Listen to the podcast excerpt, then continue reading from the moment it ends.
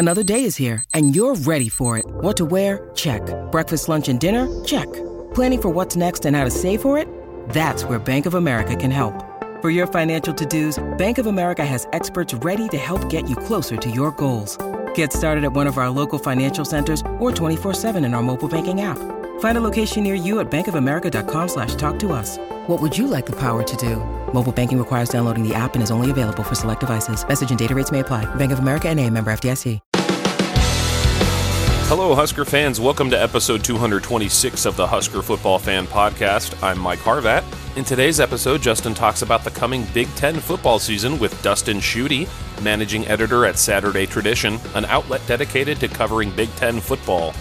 You can find us on the web at huskerpod.com or by searching Husker Football Fan Podcast on Facebook. You can also connect with us on Twitter by following at HuskerPod or email us at huskerpod at gmail.com. This episode is brought to you by Central Nebraska Buffalo. Check out their website for the latest deals, cnbuffalo.com. Also brought to you by Monty Rohde with Pinnacle Realty in Lincoln. Looking to buy or sell a home in Lincoln or know somebody who is? Hit up Monty at 402 770 3356. We are really excited to welcome Dustin Schutte back to the show. Dustin is the managing editor at Saturday Tradition and uh, prolific tweeter who we enjoy following. Dustin, welcome back. Hey, thanks for having me on, Justin. It's uh, always a lot of fun to be on this show. So uh, we got you here to talk about kind of Big Ten coming out of spring football, and I guess my first question is I, I don't even know is is everybody done with spring practice considering how late it all went? Yeah, right now I think you've got 13 teams that are done right now, and and you've got Rutgers who is dealing with the COVID 19 issue that forced them to delay. So right now, uh, and they'll go into mid to late. I can't remember exactly the date of the spring game off the top of my head, but I know that they're going mid to late May because of that COVID 19 issue. So 13 teams have wrapped up. Obviously, you know, you started really early with Purdue. I think going, they were the first, and they were um, starting in February, and I believe they were done by early to mid March. Uh, and then obviously you had um, you know, Minnesota, Nebraska, and Iowa kind of wrapping up on that first weekend in May. And then, like I said, you got Rutgers going on still. Uh, so it was kind of scattered. It was kind of nice to have the, the the difference between the different teams in in that in their designated uh, spring practice schedule, if you will. But yeah, we're we're getting close to wrapping up. Yeah, I suppose someone like you who who kind of has a bird's eye view covering all the teams like that, that is nice to spread it out like that. Yeah, it is really nice, um, and especially when you get so many uh, different spring game dates. I remember, I, I, remember a few years ago, maybe 2018, 19, when it seemed like, uh, you know, 12 or 13 of those games were all on the same two weekends, and it's just, I don't want to say it's a nightmare, but it is, it is troublesome to try to cover all those games and get your analysis out. This, you know, with with games on Monday night, on Friday nights, spring open spring practices, a couple of spring games on May 1st, a couple on April 17th and 24th um, we were really able to get out more content and really kind of dive into some of those spring games and, and make more uh, reasonable and, and, logical analysis rather than just kind of a rapid reaction over seeing you know 10 or 15 plays per spring game so it sure. was a very nice change and i don't know that it's here to stay but i can tell you as someone who covers all 14 teams if i'm not going to complain if we only have two or three spring games each weekend moving forward because that was that was a really nice uh, benefit and unintended consequence, but uh, from that schedule and from the delays from the pandemic and everything. But I, I really enjoyed it, and I'd be curious to know from, from a Big Ten, you know, fan perspective if if they enjoyed it too, or if, uh, it was just kind of a typical spring. Huh. Well, I would say, uh, you know, from a global perspective, certainly not a, a very atypical spring, um, just with all that's going on. And honestly, that probably affected my my interest in following college football this spring. I was just eager to check out, I guess, and focus on getting through life. Um, kind of the last few months, but you know, if it were a normal year, I think I would have eaten that up. You know, like spring games on Saturdays, different teams each week. Um, yeah, it, it seems like a really nice deal, but just given the weirdness of the last year, I guess I wasn't I wasn't in tune with it. Um, so so as you had the chance to kind of view all you know, 13 Rutgers doesn't even count really, but uh, what uh, you have any any big picture takeaways from from the Big Ten from from where we're headed for this fall? Yeah, and you know, there were some things that I liked, some things I didn't like. Um, and, you know, remember, not every team was on Big Ten Network or had a spring game. You know, you look at uh, Purdue and Michigan and some of those teams uh, didn't really have anything that they put on. Iowa had some open practices, but they didn't have a traditional spring game. Same with Northwestern. So there's some teams you can't quite get a good gauge on because they weren't broadcast live. You just kind of have to go off of what you saw on Twitter or Facebook or highlight reels or, or things like that. So mm-hmm. it's always difficult to get a good assessment. But some of the things that really stuck out to me, and, and I'm sure this will be a shocker, but Ohio State still looks really good. Sure. Uh, and it, it can be tough to tell that from a thud practice. But what I saw from the offensive playmakers, I mean, those three quarterbacks that they have, uh, CJ Stroud, uh, uh, Kyle McCord, and, and Jack Miller, all three of those guys, they could walk into probably nine or 10 Big Ten locker rooms and they would be the starting quarterback on day one. Uh, that's just how good that room is. That's how loaded that is. I think CJ Stroud, uh, you can't say that he's going to pick up where Justin Fields left off because Justin Fields is going to go down as one of the best Ohio State quarterbacks I think we've ever seen. But I think he's got enough weapons there when you look at that wide receiver room. Chris Olave and Garrett Wilson are going to be probably the best wide receiver combination in the country next season. And then you look at uh, Emeka Egbuka, who's a newcomer. You look at Julian Fleming, who's a sophomore. And then you've got Marvin Harrison Jr. Some of those guys stepped up. So I think this offense has a chance to be one of the most explosive um, that Ohio State has had. Uh, I looked at the uh, Nebraska spring game and, and I was really I am optimistic about what I saw from the offensive line and the running game standpoint. And again, it's generally hard to tell, but when you when you do that thud practice, that thud scrimmage like Nebraska did in that first half, usually that that paves the way to to set up your passing attack to see what you're going to get out of your wide receivers and your quarterback. And certainly we saw that be the heavy focus, but there was also a lot of designed runs. There were a lot of handoffs and pitches to the running backs. And, you know, the, the running backs were picking up three or four yards before they were even being touched by the defense. And mm-hmm. for that to be the case, uh, you know, so you assume that if you're not even getting touched after the three or four yards, you're probably going to get on most plays seven, eight yards, if not more. So I was really encouraged by that. And uh, I still think Adrian Martinez has some room to grow. He still had some questionable decision making, but this is a team that I think improved on its playmakers um, in the offensive and defensive lines. They've obviously got what nine returning starters from the defense last season. I, know Will Honas is down with an injury, so that mm-hmm. limits them a little bit. But you look at uh, uh, you have Ben Stille and and JoJo Domann and, and, Cam Taylor Britt. You got the best player basically from all three levels of the defense coming back. That's huge. Yeah. Uh, so it's really Im- important and impressive. Uh, or it was impressive to see those guys in the spring game. It's going to be really important for them to have a big year next season.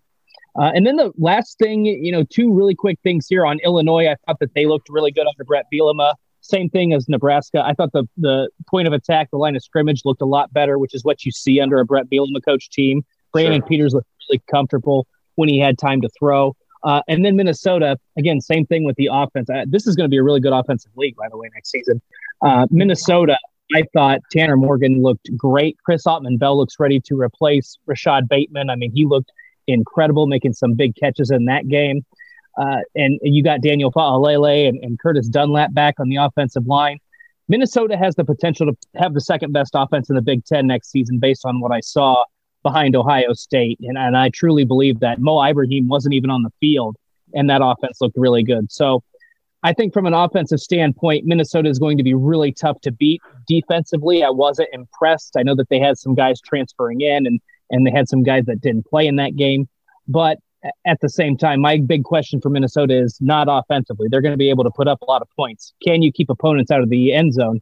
And that might be the difference between a seven and five season and, a, and another, you know, 11 and two season.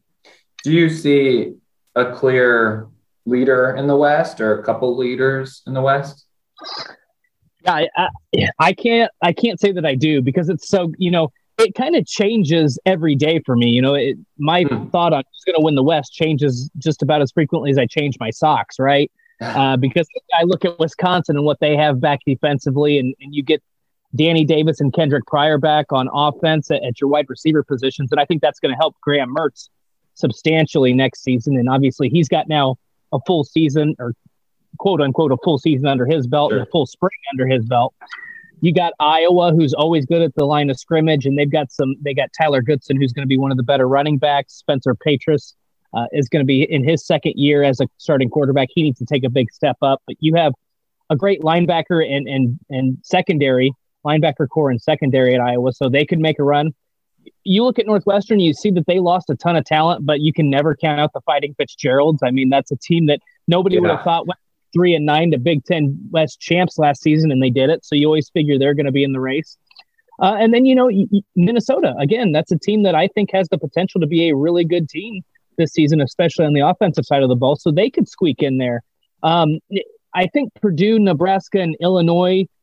I, I think those three teams are fighting for bowl contention. I'm not saying they can't be in the Big Ten West race. I just don't think when you look at those other four teams and how how much talent those four teams have on both sides of the ball, I don't think that Purdue, Nebraska, and Illinois are quite that balanced. I think that they need to be shooting for somewhere in the six to eight or nine win range. Uh, but I, I, don't think that those three teams are going to challenge for the Big Ten West. But this is a loaded division. It's a really well balanced division. And I'll say this I think any team, any of those seven teams in the Big Ten West can beat each other on any given Saturday. Back, back on Nebraska for a second. We've here locally talk a lot about wide receiver, and several of the leading receivers left this last year. I'm a, a captain. Uh, as well as you know, the statistical leader in a number of categories. Um, what are your thoughts on the improved, whether it's improved or not, the, the wide receiver room this year? Yeah, I know Scott Frost is big on it. I mean, he said, you know, the speed is really good right now, and and he believes that this is the best wide receiver group that he's had since he's been there. So I think that that is promising. I saw there's some still some question marks to me, and obviously I'm not there every day, and it's hard to gauge. I think I think the other thing that's important to remember too is is these players during that spring game were playing in front of a crowd of what 35,000 or something around yeah, that. that and, and, you're talking about kids who last year played in front of no fans or you know maybe mm-hmm. max 2500 something along those lines. So I think that that maybe got the nerves up a little bit. You're talking about going a full season without having any fans and then all of a sudden you see that sea of red back inside Memorial Stadium. I'm sure there were some jitters there. So I saw some drop passes. I, I didn't see um, quite the, the passing attack that I wanted to see out of Nebraska. But at the same time, it's it is a spring game. Uh, I do think that they have some deep ball capability this year, and that's been one thing that's kind of lacking. You know, you look at Twitter for for Nebraska uh, during the season, and it's a lot of complaints about the swing passes and you know not getting into the end zone and the red zone. I think that they're going to have that ability. I think they're going to have that ability to stretch the field this season.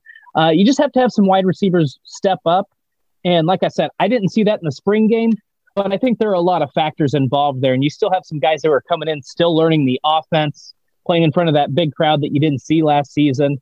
Uh, and then getting that chemistry right with with Adrian Martinez, and, and you're not at full strength. You know, you always have some guys injured because of health, or you may not play some guys because you don't want them to get injured. So, I I think Nebraska's going to be fine. I, I'm I am curious to see what the passing attack looks like next season. But I, I think the one benefit that you can talk about is they do have some weapons to stretch the field. Um, and so that that would be, you know, guys like Xavier Betts and Omar Manning. I think that they can have a big impact for this team. But I just want to see how consistent it is. I think that's the biggest yeah. issue right now has been yeah. downfield consistency. And I think that they'll have that as a weapon this year. I, I really do. But you never know. I've thought that for the past couple seasons. So uh, yeah, that that's that's that's a big thing to watch. I know. Nebraska always wins the offseason. Um, whether we're going to convert in the season is, is another question. So the West is really, really evenly matched. Maybe one of the more talented divisions in college football. If, even though we, you know, we don't have necessarily a national title contender. Um, East, not so much, right? I mean, that's pretty pretty top heavy. Yeah, I would say so. I don't I don't think, you know, you look at Ohio State and to me, they're far and away the best team right now. Uh, Indiana and Penn State are probably to me the teams that are number two and three in that division and the only challengers to Ohio State. I don't think Michigan's going to make a big jump. Uh, Michigan State's obviously still in rebuilding mode, and, and Maryland and Rutgers just don't have the talent and the depth to be competitive week in week out. And and I'll say it like I said, the West. I think that a lot of those teams are capable of making a bowl game this season. But you look at overall contenders and and again, you look at Penn State. This is a team that also wasn't really on TV, so you have to kind of piece together what you saw and what you heard from spring ball and from a couple of their open spring scrimmages. But it, to me, I think Penn State has the most talent. I think that if there's a team from last season that can make the biggest jump uh, and back into relevancy, it's Penn State finishing four and five.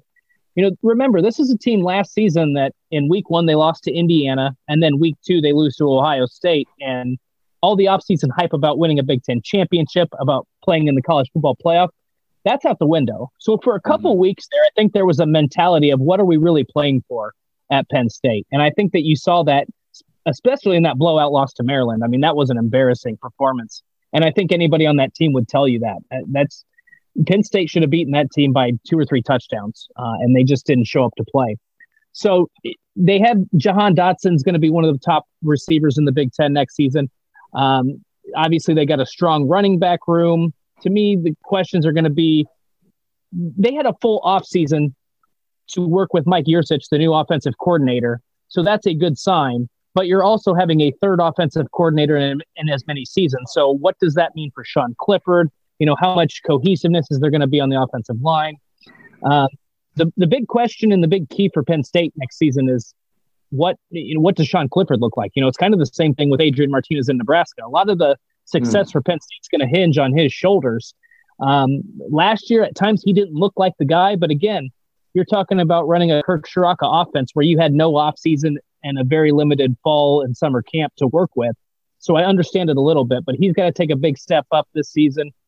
And uh, Indiana, it's to me, I, I talk about the quarterbacks a lot, but it is the most important position in sports. Sure. And so I think Indiana's biggest, I, I think they have a chance to be in the Big Ten title race, but it all depends on the health of Michael Penix Jr. If he's not healthy, Indiana is going to be probably six and six or seven and five. If he is healthy, he's they they have a chance to be a 10 win team. I truly believe that. Hmm. Um, you watch those final games against Wisconsin, and then obviously the Outback Bowl. Jack Tuttle just isn't the guy. Um, maybe he got better this offseason. I don't know. But it, it, to me, Michael Penix is a guy who makes a difference of about three to four wins. And so that's why I think if, if he's on the field, they'll have a chance and they'll compete against Ohio State and Penn State. If he's not, uh, you better hope that that Jack Tuttle got a lot better in the offseason because it's it's a tough schedule, it's a tough division, and you're going to have to win some big games, especially early on when you see you you go to Iowa week one, then you welcome in Cincinnati week three. So they they've got a tough schedule up front, and and if Penix is healthy, they can do some big things this season. Is does Indiana have staying power? It sounds like they're you know they don't have the depth to to be elite consistently. Do you think that they're in the midst of a blip, or uh, are they a program on the rise that's not going to fall back? I think it depends on how you define staying power. So I would say yes, because their incru- their recruiting has gotten better. But what I when when you say recruiting or uh, staying power to me for a program like Indiana, we're not talking about Ohio State or Wisconsin. To me, staying power is can Indiana get to a bowl game four times in five seasons, and can they compete uh, for a Big Ten title or a, a, division title one time every five years. And I think that they can do that with Tom Allen there. I mean, you look at, you know, they just were able to flip uh, Dasan McCullough from Ohio State, a, a highly ranked top 50 running back. Um, and obviously his dad being on the coaching staff has a lot to do with that. But that helps. Of, of the top 10 recruits all time in Indiana's history since they started keeping track of this, I think back in maybe 1999 or 2000, seven of those have been recruited by Tom Allen. So hmm. you're starting to see this influx of talent, and they're not getting five star guys, but they're starting to get some really good high three star guys. They're getting some a, a lot more four star guys, and they're recruiting the state of Indiana and the state of Florida really well. Uh, so I, I, think that Indiana does have that staying power. It doesn't mean that I think they're going to be a top three team in the East every year, but I do think that they can consistently win between six and eight games and then you know every couple years have a you know string together like we saw last season uh, um, you know what would probably translate to about nine or ten wins uh, and maybe string a couple of those together. But this isn't a team that's going to continually be in the college football playoff conversation. Uh, it's not going to be a team that is you know in the big ten championship game every single year. But i think that they can be in that conversation every four or five years and consistently be in bowl games. And when you look at Indiana's history, you know, being the losingest program in college football, I don't really know that you can ask for much more than that. I mean, they, sure. they should be really happy with where this program is right now. And again, based on what I've seen from the coaching perspective and what I've seen from a recruiting standpoint, I think that they can be a frequent bull visitor um, you know, for the next decade or so. Is Tom Allen the long term coach there then? Man, that's a great question. I want to say yes because I think he's great for the program. He loves the program. Not nobody in their lifetime has ever said Indiana football is a dream job, and he said that on multiple occasions. So I think he's a really good fit. And I don't know that he's the kind of coach that would have success at a lot of other schools um, because sometimes fit like Pat Fitzgerald, that Northwestern fit, that's just a perfect fit, right? Like mm-hmm, mm-hmm. Pat Fitzgerald might go to Alabama and he might, you know, have the same results and he's going to be fired. Um, so I don't know. It's interesting because I think he'll be there for a while. But at the same time, if you start to get some of these big time offers, let's say I'm just going to throw out names. Let's say you get an offer from from a, a program like a Tennessee or a UCLA, or and I'm not saying these would, but those have to be really enticing, especially if he spends enough time at Indiana and he continually produces results. Um, it'll be interesting. I do think he'll be there for you know 10 years or so, but maybe when he's accomplished all he's accomplished at Indiana, he might look somewhere else. I don't know that he's going to be a Kirk Ferentz type where he sticks around for 25 years, but I'm sure people thought that after Kirk Ferentz won a couple Big Ten titles back in the 2000s, he might look for greener pastures and yeah. never did. So it, it's always hard to tell if there is a guy that would stay at Indiana for his entire career. I think it is Tom Allen, but you know, with money and other opportunities, he he may he may take a chance somewhere down the down the road. In, Indiana is just such a mysterious program to me. Like I don't know anything about them, and they weren't even on our radar really. And then they came in here and won a couple years ago, and they just were really whiny. It like they, they like made a really distinct impression on this state as being whiny and um, yeah, just kind of left a bad. They always leave a bad taste in your mouth when you lose, but um, they're just like a running joke now. And so I guess I should probably pay more attention to them because uh, they seem to be on a roll here, but I just want to dismiss them as, oh yeah, they were really whiny. Whatever. That's, yeah, that's that's that, that's that's how it goes, right? But I I loved it um, because the reason I loved it is because Indiana is a program that has never had that ability to kind of shoot their mouth off and back it up. So I think it brought a little fuel to the fire. Like Tom Allen's a guy, he'll do anything to, I'm not going to say he'll do anything to win, but he's not afraid to you know put up that bulletin board material and and create a little add a little fuel to the fire. So whatever he has to do he's going to do and to his credit it works.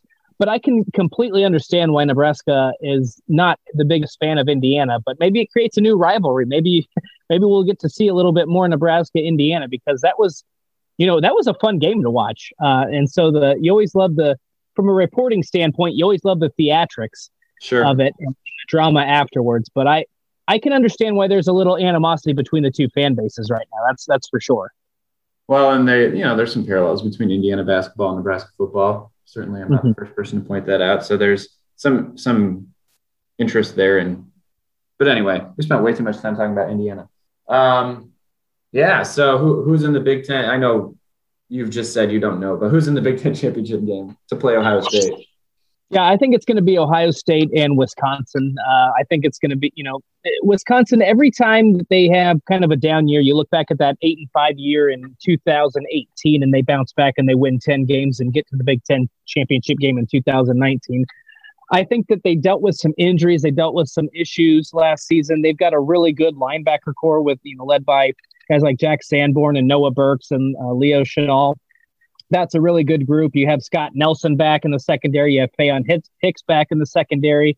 Obviously, their offensive and defensive line play is always really good. And like I said, I really think that having Kendric Pryor and Danny Davis back at the wide receiver positions, and then you throw in Jake Ferguson, the tight end. Uh, by the way, grandson of uh, Barry Alvarez, former uh, oh, athletic really? director of Wisconsin. In case uh, nobody knew that, they mentioned it about eight times every broadcast. Who knew?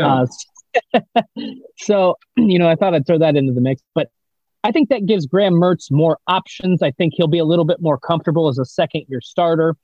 Uh, and then you got Jalen Berger, who I think is going to be a really good running back.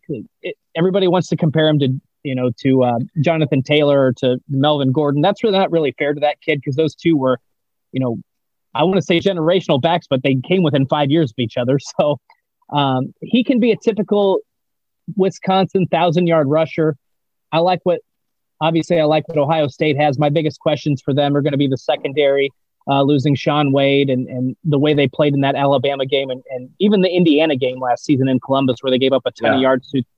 Yeah. Uh, and then linebacker position, those four guys, uh, Tuf Borland, Pete Werner, Justin Hilliard, and Baron Browning. I think that they played in, I can't remember what it was, like over 150 games or started 150 games, some ridiculous total between the four of them. So you got to replace all four of those guys. So that's a big question mark for the Buckeyes, too. But when you look at the overall talent on the roster from the Ohio State standpoint, I just don't think anybody's going to be able to knock them off. And so I think they're back. And then, like I said, I think Wisconsin just flexes its muscle in the Big Ten West. They're not going to be, you know, they'll be nine and three or ten and two getting in there, and and we'll see another Ohio State Wisconsin Big Ten title game, which is what we seem to see just about, you know, what two out of every three years anymore. Yeah. So here's my thought on Wisconsin. I don't know if I've said this before, so correct me if you totally disagree, but it feels like in the last two, three, four years, they've had some of their best recruiting classes ever, but have also had maybe not the success that they have gotten used to. Yeah, I think that's fair. Um, I will also let me.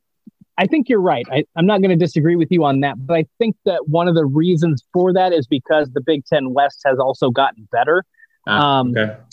I think that Iowa is is overlooked as a program because Iowa's a team that gets to eight wins no matter what. Like, um, so that's that's always They're a tough, consistent.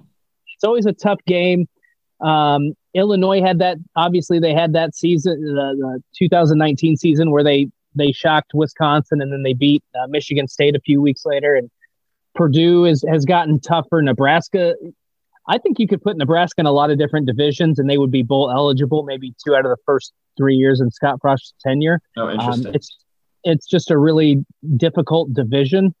Uh, and, and so you look at the way the West typically plays football too. It's all about the line of scrimmage. Uh, it's all about, it used to be all about ground and pound and, and wear and tear and that sort of thing, hard nosed football. So I, I think Wisconsin is still kind of that old school, you know, maybe 1980s, 1990s football. And that wears down on people. And that also wears down on them a little bit. So hmm. I, I think that they're still a really good football team. I just think that the competition in the West has gotten a lot better than what it was. And so that's why you don't see maybe 12 and 0, you know, heading into the Big Ten title game or, or 11 and 1 heading into the Big Ten title game. You're now seeing 9 and 3 or 10 and 2. Um, I think it just has to do with competition. And, and typically, by the way, too, Wisconsin tends to draw in the crossover games, Michigan or Ohio State, or this year they'll play Penn State right out of the gate. So they've also had some tough draws in there uh, from the Big Ten East. So I'm not, I, I don't think you're incorrect in saying that, but I think that there are other reasons outside of Wisconsin because of that. Yeah, no, that's, that's fair and it's a good point. And um, you know, I think even you talk about how Frost is done in this division. I think he came in. We talked about this on our last episode. Actually, he came in and had an idea of what he was going to do, and uh, had to learn the hard way that didn't work here. And so he's had to adjust on the fly and start over a little bit. And so hopefully, we're starting to reemerge with what you know the new Frost 2.0 or something. We'll have some more success, but Nebraska fans are we're ready to see it. We're ready to see it proven on the field. Yeah, and you talk about having the the opportunity to really do that. I mean, I think that that game against Illinois in Week Zero is is arguably the biggest that Scott Frost has ever coached in. Um, that and that goes back to his UCF days because you talk about a fan base that wants to see results, and Illinois they have what twenty or twenty one super seniors returning. So this isn't like you're going up against a a brand new Illinois team. This isn't this isn't Illinois year one under Lovie Smith. Um, Bret Bielema wants to win now. He's hit the transfer portal hard. He's gotten some guys that are going to make from the SEC. He's gotten Eddie Smith, defensive back out of Alabama, Prather Hudson out of Georgia, Jafar Armstrong, a wide receiver out of Notre Dame. So you pair that with the fact that he's going to actually use his talented tight ends, Daniel Barker and Luke Ford, you have a third year starting quarterback in Brandon Peters. You have 21 super seniors coming back. The leading tackler from last season, uh, Jake Hansen. There is a lot of talent on that Illinois team. But I think the perceived idea uh, look, when that line opens, Nebraska is going to be favored by six and a half. That's my opinion. So if Nebraska loses that game and they start 0 and 1, and then you look at the off seasons or the, the non conference with Oklahoma, and I know Buffalo is going through a coaching change but Buffalo was pretty talented last season. Yeah. Then you also Ohio State and Michigan in crossover games, and then you have to play Wisconsin, Iowa, Minnesota, Northwestern in the division. Yeah. It gets really hard to find six wins. So I you that Illinois game, I don't like to label games as a must win, especially early in the season, but I think things could spiral downward in a hurry if Nebraska doesn't win that first game. And and I'll give Bill Moos a little bit of credit here because I almost, you know, he wanted a, a home game earlier in the season, but I also believe that he wanted to make that bridge that gap a little bit, saying if we do lose this game, I want our team to be able to bounce back quick against yeah. Fordham, get a win before we head into that Oklahoma game and start playing on the bulk of our um, bulk of our Big Ten uh, season, because it's going to be it's going to be critical. Because you were talking about potentially an zero oh and two start. I can't remember when that Oklahoma game falls on the schedule. Uh, it's the fourth game. Okay, so you were you were looking at maybe a, a slower start to the season, but if you were able to get some momentum in that win against Fordham and then Buffalo, you're looking at two and one, and then you're in a better position. So I'll give them credit there because I think that was part of the reason they scheduled that game for September 4th. But again, with the opponents on the schedule, if you don't beat Illinois in week one, it gets really, really tough to find six wins on the schedule. And I know that's not what Nebraska fans want to hear. Yeah, you're giving me sweats, man. I, am just I'm I'm just being honest with you. So well, that's what we happen. like anything can happen, but that's hey, that's what makes college football great, right? Right yep, from the opening yep. kickoff, you have a must-win game. Yep. Yeah, we don't. You're not on the show to lie to us, so thanks for your honesty. Uh, yeah, Bret Bielema. I mean, that was a definite upgrade for Illinois, and uh, I was nervous about the game. Now I'm a lot more nervous. So thanks. Thanks for shooting straight. Yeah, I, I uh, didn't mean to give you the uh, what are we four months out, the four month out jitters, but um, that, that's I, I didn't think that that was going to be much of a game uh, to start because it looked like a lot of players from Illinois were going to be moving on or you know going to the NFL draft or transferring out or, or just graduating and moving on. But he was able to re-recruit so many of those players um, that it w- and like I said, they looked a lot better at, at the line of scrimmage in the spring game. So that's that's what makes that game so intriguing. That's going to be a really really fun game, and and you're going to have a national audience for it because it's week zero and there's only yeah. what two or three college football games at all that weekend. So yep. you get that national platform. Whew. All right, something to look forward to. Well, Dustin, this uh, this has been a great conversation. Um, like I said, I feel I felt a little checked out in the spring, so this has been a great crash course here to get me thinking about the Big Ten and the East and the West. And so appreciate your time. And uh, as as always, want to give you a chance to point our listeners to your your platforms. Where can our, our people consume your content?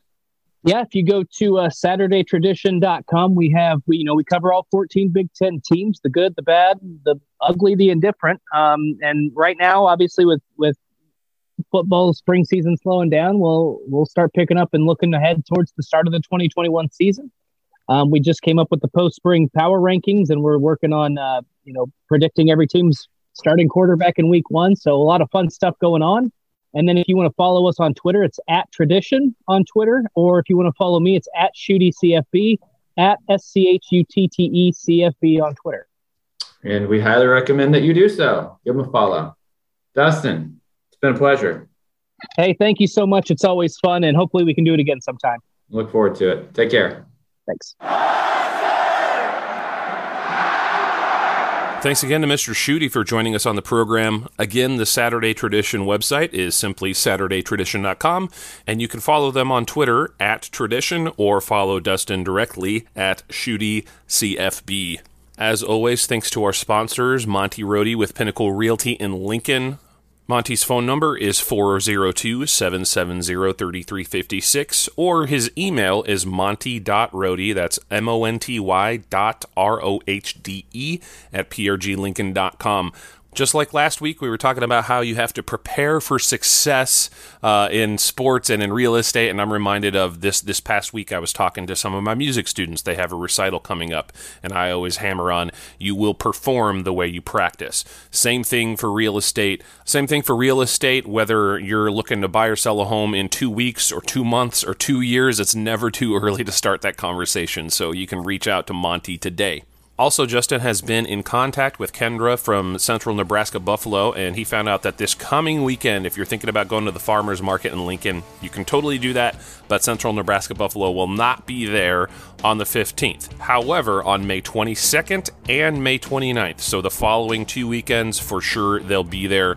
So if you're planning to go see them this weekend, uh, maybe pump the brakes on that. You still have plenty of time. You'll still have two opportunities on the 22nd and the 29th to stock up and get yourself ready for Memorial Day.